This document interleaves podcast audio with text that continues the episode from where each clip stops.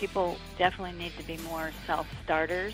Uh, they need to, you know, have a lot of self-discipline. Which, if you're going into an office every day, not that those characteristics aren't desirable anyway, but I think it's it's more necessary if you're remote. You have to have that discipline, and I think people can learn that. I think some people are just more disciplined than others naturally but uh, I think it can be a learned behavior too. You know, and I think companies will have to coach them through that too, because not mm-hmm. everybody's cut out to be a remote worker. Uh, but at this point, they, they have no choice.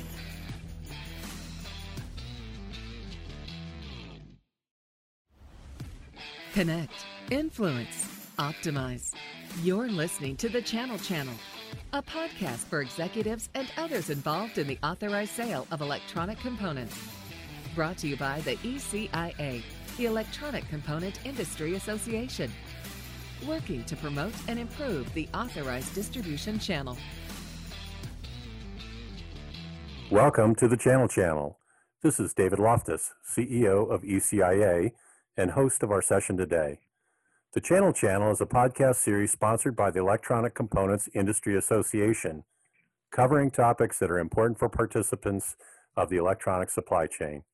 I'm very pleased to be joined today by Carla Mahrt, President of JJM Search, an electronics industry executive recruiting company. Welcome, Carla. Thank you. Good to be here. I appreciate the invite. So, the most valuable asset in any of our companies is our people, but they don't show up on the balance sheet.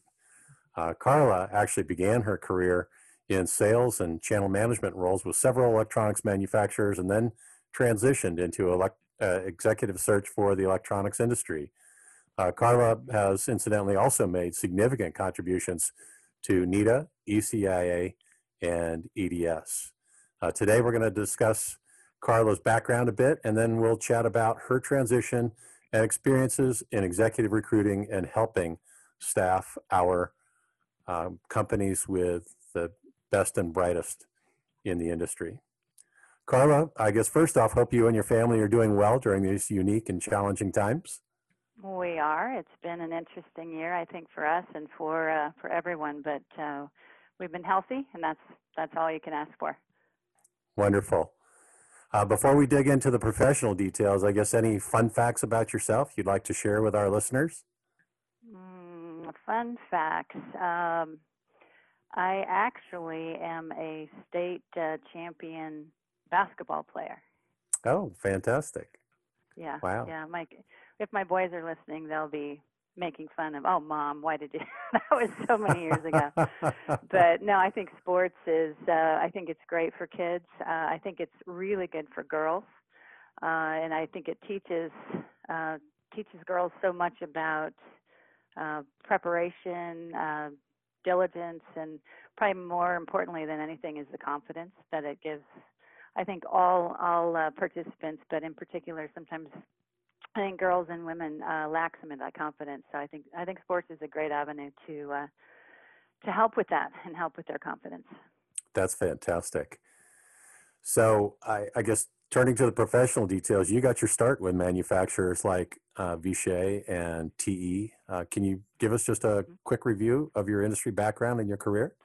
Yeah, certainly. Uh, the majority of my career has been spent with the electronic component manufacturers, and in a lot of cases, they were on the IP&E side of the of the business. Uh, right out of college, I worked for Vishay. I did not have an electronics background, but uh, business background, communications, MBA. Uh, so I learned a great deal first seven years there. And ironically, they're one of my larger clients now, so I get to work with them uh, in a different capacity than I did initially. But uh, we moved to California. I worked for Raychem Corporation, really great corporation to work for. Uh, we were acquired by, at the time it was Tyco International, and which eventually became TE Connectivity, which today is now TE. So spent um, quite a few years with them as well, generally in global roles, global sales, uh, global channel management roles. So spent a very brief period of time at a distributor and that was a real eye opener because it it allowed me to kind of sit on the other side of the fence so i managed distributors in the past but now i was the distributor so it really taught me um, you know, because I was working with multiple lines. It really taught me what a good manufacturer does with their channel. And I think it made me a better channel manager in the long run, too. Fantastic. So you know our industry very, very well. Hopefully so, yeah. and uh, as I mentioned earlier, you make great leadership contributions to our industry as well. For example, you are the only female to have ever held the role of president of EDS. How's that experience? You know what? I was uh, one, first of all surprised that there hasn't been another woman in that seat. In I don't know what EDS has been around 60 some years. Uh, so it was really an honor and a privilege. Uh, the board is made up of, as you know, uh, representatives from the rep world, from manufacturers, and from distribution, and they're just genuine, uh, great industry people. So it gave me a chance to to work with them and help lead them. At least I was actually on the board for about seven years and president for one year. So it was it was just a fantastic experience and exposure to some really solid industry icons in a lot of cases. Um, Craig Conrad, for example, was the president that succeeded me from, uh, you probably know Craig from his TTI days and I think Avnet before that, maybe a semiconductor company. So um, it's kind of interesting. It's tradition that when a president's outgoing, they hand the gavel to the new president. So I went out and bought a new gavel and painted it pink and gave it to Craig. so I'm not sure where the pink gavel is today. Uh, maybe one of his grandkids, or uh, who knows where that where that's floating around. But uh, so we had some fun with it too. That's super. Well, appreciate your contributions, and obviously we hope and pray that we're going to be in a position to hold a great EDS show again next May. Yeah, I was just looking at those dates, and I'm like, God, I hope we get to go to Vegas and see everybody again. So I, I agree. Hey, so great career on the manufacturing side. How did you make the transition to recruiting? You know, it was surprisingly easy transition. Uh, I ha- I've had people say, "Well, that's a huge step." You know, you move from a manufacturer into being a headhunter, and uh, but really it's all about people. Uh, sales roles channel roles it's about um, networking with people developing those relationships and the same is true in recruiting. It's uh, having relationships with my clients having relationships with candidates and really uh, trying to understand the nuances of the position itself which being from the industry helps me a great deal because i i kind of have a good idea on what the position is before uh, before I start recruiting for it, but also understanding the culture of the company, the culture of my client to try to find a match between a candidate and and their ideal company. So it's really it's really all about people. Uh, many of those skills were transferable from my prior roles in the industry, and I already had a great network of people to to pull from and draw from. So um, it was a relatively easy transition. That's super. Mm-hmm. So 2020 has probably been a bit of a roller coaster recruiting wise. Uh, can you share a few yeah, observations? Yeah. I think everybody's 2020 has been a roller coaster. Um, my uh, my first quarter uh, was the best quarter that I've ever had in terms of uh, cash in for the for 10 years that I've been recruiting. So I really was probably getting a little cocky, thinking I'm killing it. and then uh, St. Patty's Day rolls around, and the world pretty much stopped. So a lot of my clients are manufacturers that have factories all over the world. So they really just stopped and and looked inwardly. You know, how do I keep my factories open? How do I keep my factory workers safe? Uh, so for about a quarter, there was very very little activity in recruiting. Oh, I did see a pickup in hiring and new new job searches, really starting about uh, beginning to mid July. Uh, it's certainly not pre-COVID levels, but um, but but it's a positive sign and it's a positive trend. Uh, unfortunately, I've also seen at about that time more layoffs, um, and they many of them due to COVID. I think in a lot of cases, my clients were kind of holding steady for a quarter and not not necessarily laying people off, just assessing what's going on, how long is this going to last, and um, finally in July, I think some of them realized, hey, this is not a short-term deal. Uh, we need to restructure. I had a um, a client, and, and he's also a candidate, which is interesting. He uh, made the comment about restructuring under the cloak of COVID, and he went on to explain that how he feels that some companies take that opportunity to do restructuring and call it COVID, but isn't necessarily directly related to COVID. It might be something they've been thinking about doing for a while and just finally pulled the trigger on it. So I think there's a fair amount of that that goes on too.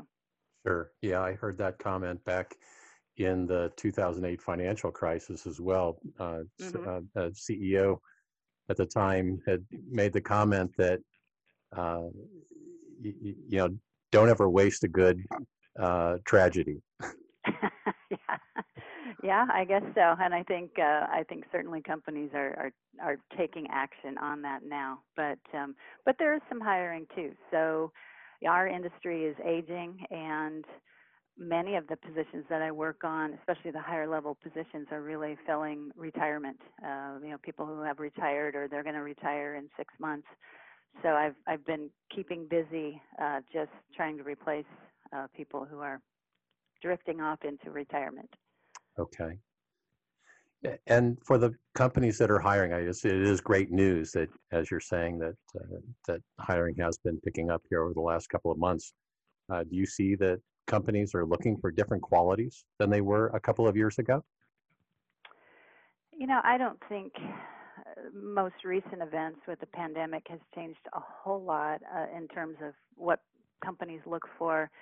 Um, maybe, if anything, flexibility. Uh, someone who is more open to change because it certainly changes. You, you watch the news every day, and there's a different uh, take on the pandemic and, and what's next. Uh, going back a couple years, you know, I think um, I think companies look for this, this pretty much the same qualities, um, other than you know being definitely, you know, compared to 10 years ago, someone with more, much more digital experience. Uh, you know, things that have just changed because technology's changed. But I think core attributes uh, like hard work, um, ethics, integrity, you know, I, I don't think that ever goes out of style, and I don't think you know, it does not change with time. So I think um, pandemic or not, uh, those are qualities that will be desired for a long time. Do you sense a change in candidates, though, with COVID? Certainly, with so many people having the opportunity to spend the last six months at home, um, there's now more of a work life balance appeal. Um, do you see that maybe people are finding it not so necessary to be the road warriors that they once were? And will the industry yeah. accept that? Uh, yes, and uh, they'll have to uh, in terms of industry acceptance. I, I find today that candidates, maybe more so than a year ago, even, uh, are trying to achieve more life balance. And because they have been shuttered up at home, uh, I think initially a lot of people went a little bit stir crazy, especially if they're used to traveling and being on the road a lot. But I'm I'm talking to more and more people who really have seen sort of a silver lining in it. One candidate in particular has a teenage boy and a girl, and during this time they took the opportunity. They created a company that helped people secure PPE, and um, so he had some a lot of contacts in Asia. So him and his son and daughter basically started this company and have been running this company. And now, long term, I don't know how long it will be around, but here is a guy that has been VPs of sales for different companies and probably traveled 80 or 90 percent of the time. And I think he really reflected on that to say, yeah, I will, I won't get this time back again. And he created a bond and a company with with his kids. So I think more and more people are realizing that and I think the industry will have to accept that. And and um, you know, some jobs definitely have to be on the road. I mean, there's a lot of customer interface that requires you know a little more face-to-face exposure. Um, but I I think that many jobs it will just change dramatically in terms of the amount of travel uh, that they have to do. And honestly, companies that will save companies money. You know, you think about all the travel expenses, uh, meals and entertainment, um, airline, you know, air travel. I, I think the, the companies can see some real savings in that as well, and that we're doing more creative ways or more creative things to, to keep the business flowing. I, I fully agree, and I've certainly heard many of our member companies make the comment that it will never go back 100% to the way it was pre-COVID. I guess I'm sort of a salty dog, uh, old salty dog in the the business here, and uh, I was one of those road warriors for many many years. Mm-hmm. I guess do you see a difference between uh, younger generation, the millennials, and uh, say some of the more uh, uh, mature people in the industry and, and how they handle this type of topic? Yeah, you know, I hate to stereotype, but I'm go I'm going to. so, um, you know, I think the the those of us that have been in this in the industry longer have come to just in the past anyway accept the fact that you need to you need to travel, you need to be on the road. You potentially are going to miss some things at home, and I I think the younger generation maybe has a better perspective on it than those of us that have been in the industry a while and that um, they put them first, you know, and, and their their demands. There's a, a lot of characteristics about millennials that we don't need to get in here today, but I think that they um, I think they do have a bit of a different perspective. And maybe now uh, all ages are, are going to be forced into that same perspective because of uh, our inability to to travel. Yeah. Does that impact what companies are looking for? Do they look for a different type of individual because of remote working than say that they would have a couple years ago? Well, I, th- I think uh, people definitely need to be more self-starters. Uh, they need to, you know, have a lot of self-discipline. Which, if you're going into an office every day, not that those characteristics aren't desirable anyway, but I think it's it's more necessary if you are remote. You have to have that discipline. And I think people can learn that. I think some people are just more disciplined than others naturally. But uh, I think it can be a learned behavior too, you know. And I think companies will have to coach them through that too, because mm-hmm. not everybody's cut out to be a remote worker. Uh, but at this point, they they have no choice. So I think companies will have to help coach them as well. Sure. Yeah, they don't have the structure that they mm-hmm. do in an office environment. Right. I guess in the long term, how do you think that remote working will affect the industry? You know, certain industries will just go away, period, because you can't work, you can't be a waitress and work remotely. It just doesn't uh, lend itself to that. So I think certainly some industries will dry up and, and go away. Certain jobs will go away. I think in electronics, uh, so much of it does lend itself to remote access, and we've got you know, just the technology that we've got today, uh, be it Zoom calls or um, just the, the types of electronics that where, how we can communicate. Um, I I see the industry changing somewhat. Certainly, things like commercial real estate will have to change big time. I mean, I I don't see big offices with desk in them uh, in the long run, especially when they can do it so much cheaper uh, remotely. So I think there'll be certain aspects of the industry that changes, but uh, electronics is pretty resilient, and um, I, I think it will. There will be changes, but uh, but will emerge, uh, you know, uh, just fine at, at, the end. Yeah, I agree. Uh, so not only have we had uh, the COVID wrinkle here the last six months, but it's been really a volatile decade for electronics. A tremendous amount of consolidation as the industry has matured and organic growth has slowed. Uh, how have you seen that trend impacting people? Well, certainly when there are uh, consolidations, you don't need two global channel managers. You don't necessarily need two VPs of sales. So there's redundancies with that. In my line of work, that can be beneficial because there's good people who are the odd man out or odd woman out. So a lot of times I'll get those phone calls and they're now available to work somewhere else. So I think I see a silver lining in it from my perspective, but certainly there are less of some of those prime jobs out there. And a lot of this too is due to the pandemic. I think that people take a look at and kind of they have time to reflect and reevaluate do they want to stay in whatever industry that they're in and maybe it's the time to go back to school or maybe it's a time to shift shift gears shift industries. And i think that is at all ages you know not not just the older workers not just millennials but i think everybody in between. It's it's a time to reflect on gee is this really the position that i want to stay in or the industry i want to stay in? So i think there'll be some changes due to that as well. Yeah, I, I understand. On a few of our past podcasts, we've talked a lot with women electronics and others about the need for diversity inclusion in our industry. Do you see a greater push in your recruiting efforts for diversity from clients?